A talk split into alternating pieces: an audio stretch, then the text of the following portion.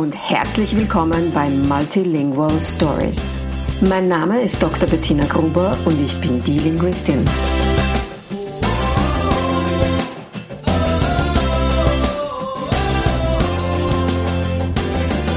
Ich unterstütze voller Begeisterung mehrsprachige Familien mit Herz und Verstand auf ihrem individuellen Weg, damit ihre Kinder alle Familiensprachen erfolgreich und mit Leichtigkeit lernen können.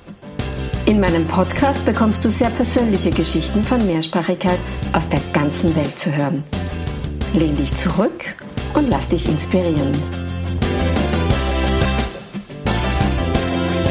Hallo und herzlich willkommen zur heutigen Folge von Multilingual Stories. Heute gibt's mal wieder eine Solo-Folge, denn ich habe große Neuigkeiten. Ich bin ganz aufgeregt und kann selber noch gar nicht wirklich glauben. Aber es wird jetzt tatsächlich wahr werden. In wenigen Wochen brechen wir samt Kindern und Lego auf nach Griechenland. Ich hatte mir ehrlicherweise vorgestellt, dass ich etwas mehr Zeit für die Planung der ganzen Chose haben würde, aber nicht alle, die zustimmen mussten, konnten so schnell entscheiden wie wir. Und so ist jetzt zum Zeitpunkt der Aufnahme der Podcast-Folge kurz vor Weihnachten und es bleiben mir genau sieben Wochen bis zu unserer Abreise. Warum, wieso, wie kam es dazu?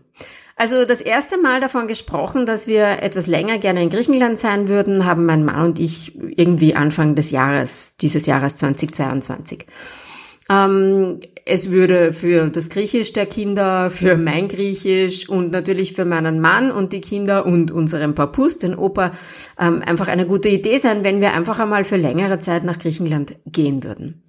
Unsere Mädchen können beide Griechisch lesen und schreiben, aber wenn sie die Wahl haben, dann werden sie immer eher zu einem deutschen Buch greifen als zu einem griechischen. Außer natürlich der Papa liest vor, eh klar. Und alle unsere drei Kinder reden fließend und sehr selbstbewusst Griechisch, aber da ist definitiv noch Platz nach oben und fürs nächste Level, da braucht's einfach mehr. Ganz abgesehen davon, dass der Opa der Kinder seltsamerweise auch nicht jünger wird, mein Mann schon seit Jahrzehnten nicht mehr in Griechenland in der Nähe seiner Familie gelebt hat und es gibt auch noch Onkel und Tante samt kleinem Cousin.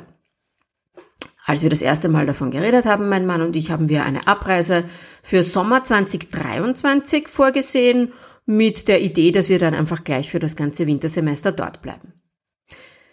Ich habe dann vorsichtig begonnen, nach Schulen zu schauen. Mein Mann hat erste Telefonate geführt. Wir haben tatsächlich eine Schule gefunden, eine Montessori-Schule, die für uns in Frage kam und wir haben einfach eine Schulbesichtigung für August, wenn wir sowieso in Griechenland sein würden, vereinbart. Und bevor wir noch diese Schule gesehen haben, bin ich mit meiner Schwägerin im, unterm Nussbaum an einem wirklich sehr, sehr heißen Tag im Garten der Familie gesessen. Beide haben unsere Füße in einer Wanne kaltem Wasser gehabt, weil es zu heiß war. Und wie ich ihr so von unseren Plänen erzähle, ist mir plötzlich klar geworden, dass unser Plan, im Herbst 2023 zu kommen, eigentlich ziemlich dumm ist. Denn erstens würde es ein Kind aus einer wichtigen Übergangsklasse rausnehmen, was wir auf keinen Fall wollten, weil die Schullaufbahn der Kinder wollen wir dadurch natürlich nicht ähm, aus dem Lot bringen. Und mein Mann hatte immer schon gesagt, er würde lieber früher als später gehen, weil er nicht weiß, wie viel Zeit er noch mit seinem Papa hat.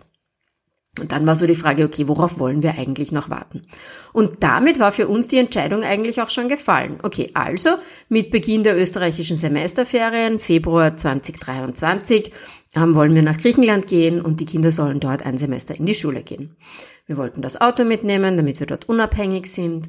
Ähm, das Einzige war, unsere Kinder mussten wir noch so richtig mit an Bord nehmen, denn die waren von unserer Idee noch nicht ganz so überzeugt.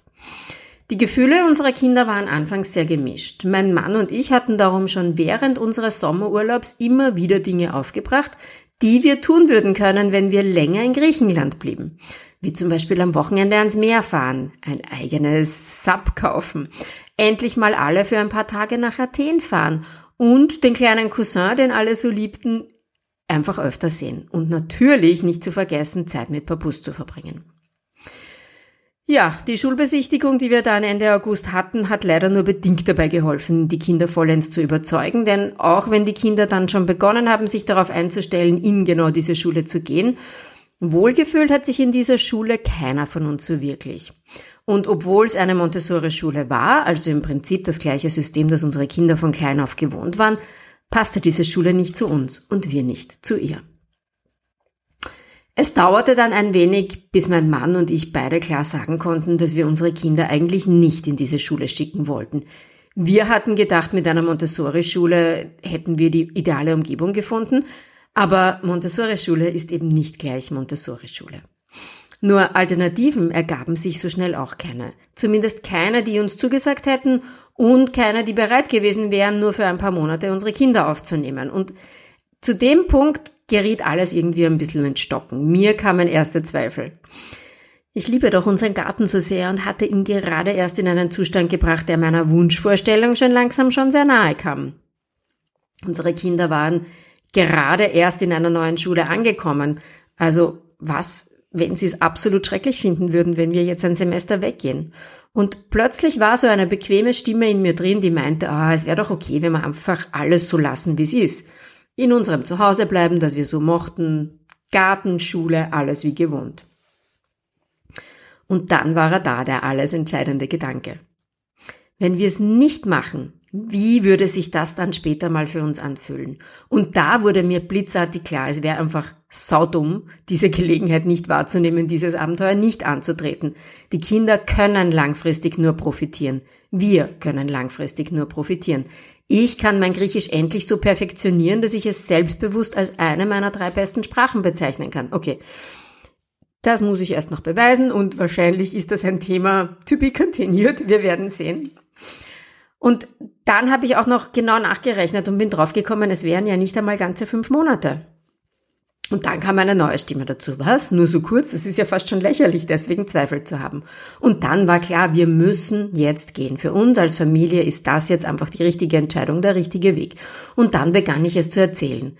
Meiner Familie, den Lehrern der Kinder, der Musikschule, Freunden und hin und wieder sogar der einen oder anderen Kundin.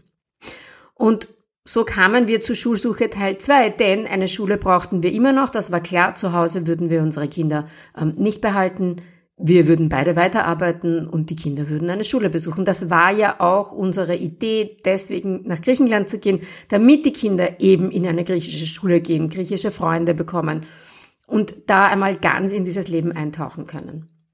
Und ich weiß es gar nicht mehr genau, wer es war, aber irgendjemand in einem Zoom-Call hat zu mir gesagt, naja, dann gehen halt die Kinder für ein paar Monate in eine Regelschule, so what? So what, indeed, warum nicht? Und obwohl unsere Kinder nie in ihrem Leben in eine Regelschule gegangen sind, mit Ausnahme der eineinhalb Stunden pro Woche griechische Samstagsschule, haben sie Zeit ihres Lebens immer zu Hause klassische Schule gespielt und so hätten Sie ja mal die Möglichkeit, das in echt und live mitzuerleben. Mit Schulbänken, Tafelunterricht und Hausübungen. Und da begann mein Mann wieder zu telefonieren. Für mich war nur eines klar, ohne dass Sie und zumindest einer von uns die Schule vorher gesehen haben, entscheiden wir nicht, Sie für ein ganzes Semester dorthin zu schicken.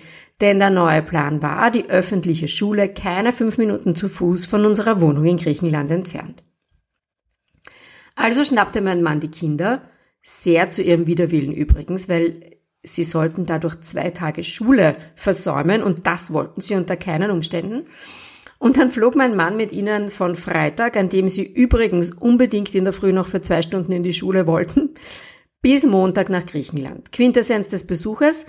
Unsere Kinder wollten keine drei Monate mehr warten müssen, bis sie dort starten können. Sie wollten bitte gleich anfangen. Gutes Omen würde ich mal sagen, aber wahrscheinlich gibt's auch bei dieser Geschichte noch eine, eine Folgeversion.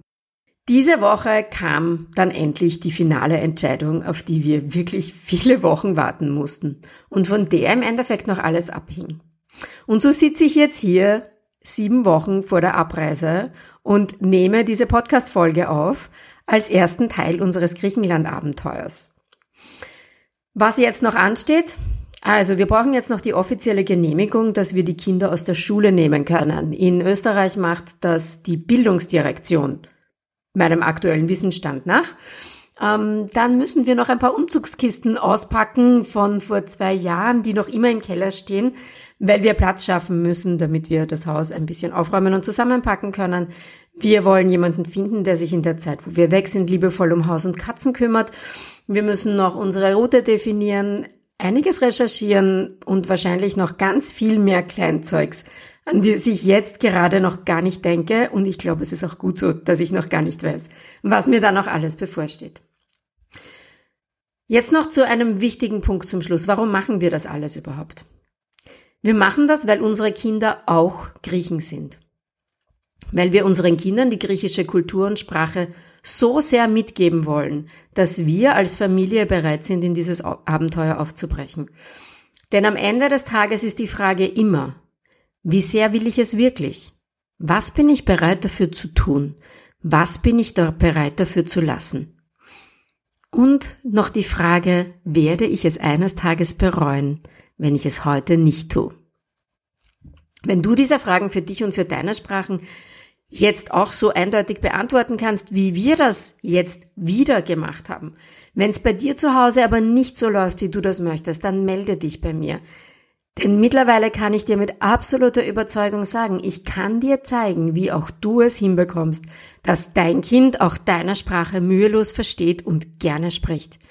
Am allerliebsten mache ich das in meinem sechs Monats Gruppenprogramm Multilingual Momentum Club weil die Gruppe einfach so genial ist, weil in der Gruppe jeder vom anderen profitiert, weil du nicht nur mich an deiner Seite hast, sondern viele Eltern an deiner Seite sind, denen es genauso geht wie du, die ähnliche Ziele haben wie du und ähnliche Herausforderungen.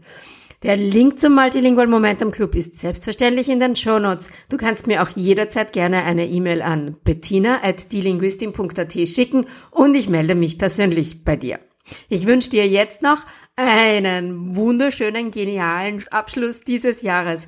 Feier, was das Zeug hält. Ich bin mir sicher, du hast ganz, ganz viel zu feiern. Ich bin mir sicher, du hast dieses Jahr, selbst wenn es Schwierigkeiten und Herausforderungen gab, bin ich mir sicher, dass du Dinge findest, die du feiern kannst, für die du dich feiern kannst, für die du dein Kind, deine Kinder feiern kannst.